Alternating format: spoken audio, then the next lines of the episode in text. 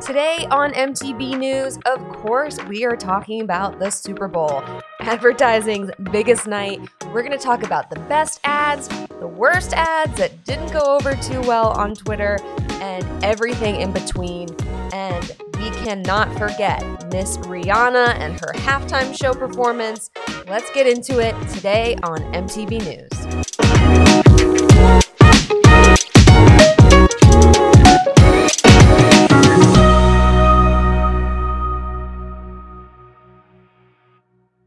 If you listen to this show, you're probably more into the Super Bowl's ads than the game itself, or maybe a mix of both. We love all things sports and pop culture on this show, also. But for me, that's why I'm sitting down to watch the Super Bowl, is to see all of the ads. And, you know, I love a good time. I love a Super Bowl party. I love the food. Who doesn't? Although I ate, I think, a little bit too much last night. But I don't know. I think I may have to start watching the Super Bowl alone because I am that marketing geek on the couch that's like, shh, I'm trying to hear the ads. And people just want to talk over them and have a good time. And, you know, I can't fault them for that. But it made it a little bit hard to do this show because I had to come home after the Super Bowl and watch my recording and uh, do a little bit of homework. But let's talk about the fan favorites the best ads of the night. We have to start off. I mean, this is the year of Bennifer, isn't it? We just had the Grammys when Ben Affleck and J Lo were trending all over the place. And speaking of trending, we know that Ben Affleck's love of Dunkin' is a frequent meme that we see. So it made so much sense that he was in a Dunkin' commercial. It was topical. It had star power with the J-Lo cameo, of course. But really, your best brand ambassadors and people to represent your brand, the best influencers, are people who are already a fan. They already love it. You're not just buying their love. And in this case, Ben Affleck is a Dunkin' loyalist through and through. So he was just totally in his happy place. It was fun to see him, you know, work in the drive through. It's not something you usually see a Hollywood A-lister doing, but he was having fun with it. Not to mention, we also saw a couple more uh, Ben Affleck ads uh, throughout the Super Bowl. We saw a preview for his movie Air that he directed with Matt Damon, who is also starring in it. And it is going to be the Phil Knight Nike story and how Michael Jordan got brought to Nike and really helped put them on the map. You know, the rest is history, but I can't wait to see this. I think it comes out April 5th, if I'm not mistaken. But I haven't been excited to actually go to the movies in a long time. But I know this will be one of those movies that I'm like pre booking. It's going to be like the Taylor Swift Ticketmaster debacle, I am going to be on there right as they go on sale because I really want to see this movie.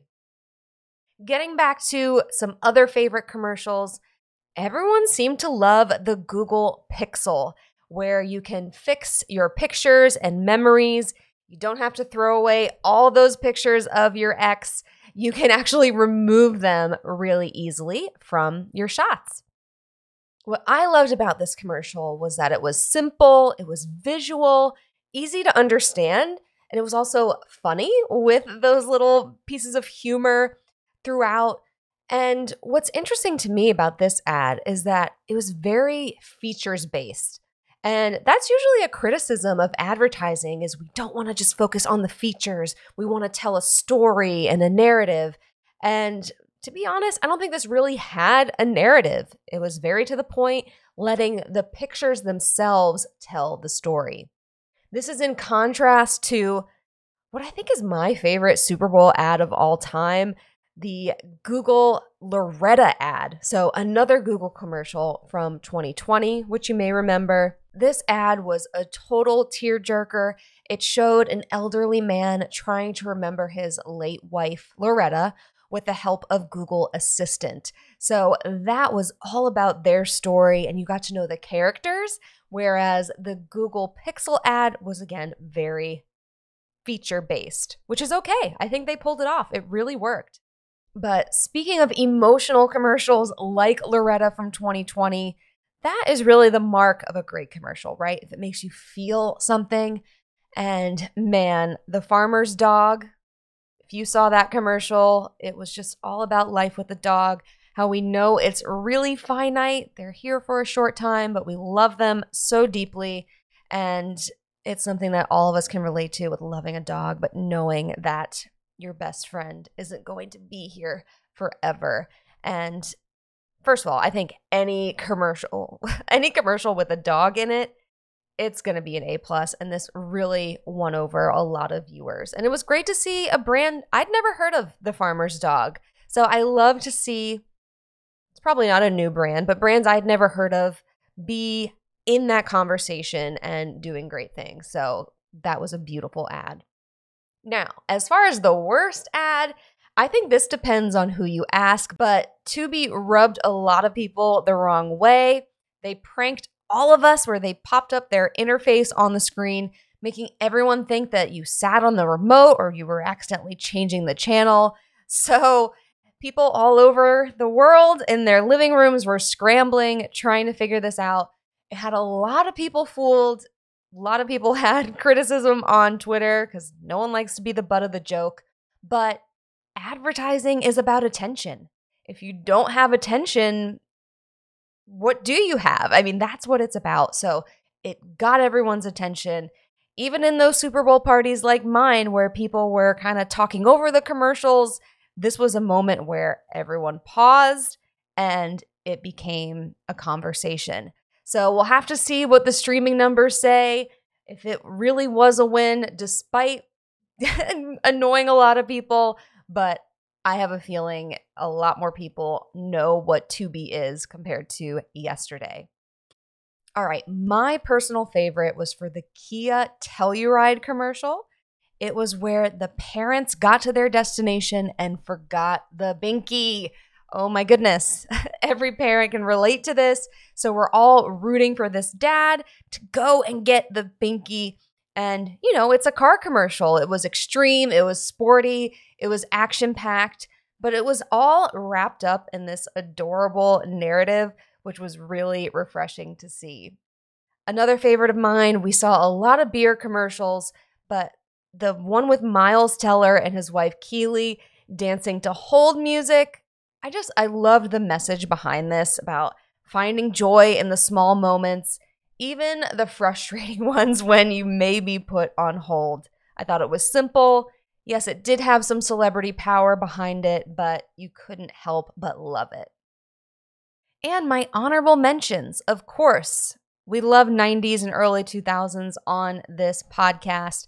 So to see Alicia Silverstone recreate Clueless for Rakuten, an app all about shopping and savings, and she's the fashionista shopping queen. So it just made so much sense. And not to mention, Alicia Silverstone still looks the same. I need to know her secret. We also saw Popcorners do a little bit of a remake of Breaking Bad, which was so fun. But really, the person who won the night or the brand that won the night, in my opinion, is the ad that wasn't an ad for Rihanna's brand Fenty. She had her product placement in the middle of her Super Bowl halftime show where she stopped to do a little bit of a makeup check uh, using her blotting powder. And I have a feeling that that product is going to be sold out everywhere if it isn't already. So, I mean, Fenty, it's a billion dollar brand. Rihanna is smart. She knows what she's doing. And it was great to see. And not to mention, of course, oh my gosh, how could I forget her pregnancy announcement? She didn't really call attention to this in a huge way. She kind of just rubbed her belly. She kept it subtle. She let us speculate. I mean, not only just on Twitter, but again, even in our living rooms, I'm sure everyone was like, Is she pregnant? Is that a, a pregnant belly? So I love that she didn't directly confirm it. It was very subtle. It led to some conversation on Twitter. In fact, Twitter wouldn't refresh for a really long time. I think she may have broken it. kind of like Beyonce broke the broke the the lighting back in uh, 2013. She broke the whole Super Bowl. Um, that was, of course, a huge moment. But yeah, gotta love Rihanna. She is in the press, and what I think is even more brilliant about this is that her halftime show performance and Fenty, all of this is going to be back in the press when that baby's born. Every article is going to reference the performance. The streams are going to go up. Everyone's going to be back on Fenty's website. So Apple Music is going to get even more mileage out of that halftime show and, and sponsoring it. So let me know what were your favorites. I'm sure we all saw the commercials and have some thoughts. Send me a tweet at Brienne2K. Let me know what you thought of this episode and what your favorite ads were. Otherwise, enjoy the rest of your week. Thanks for listening.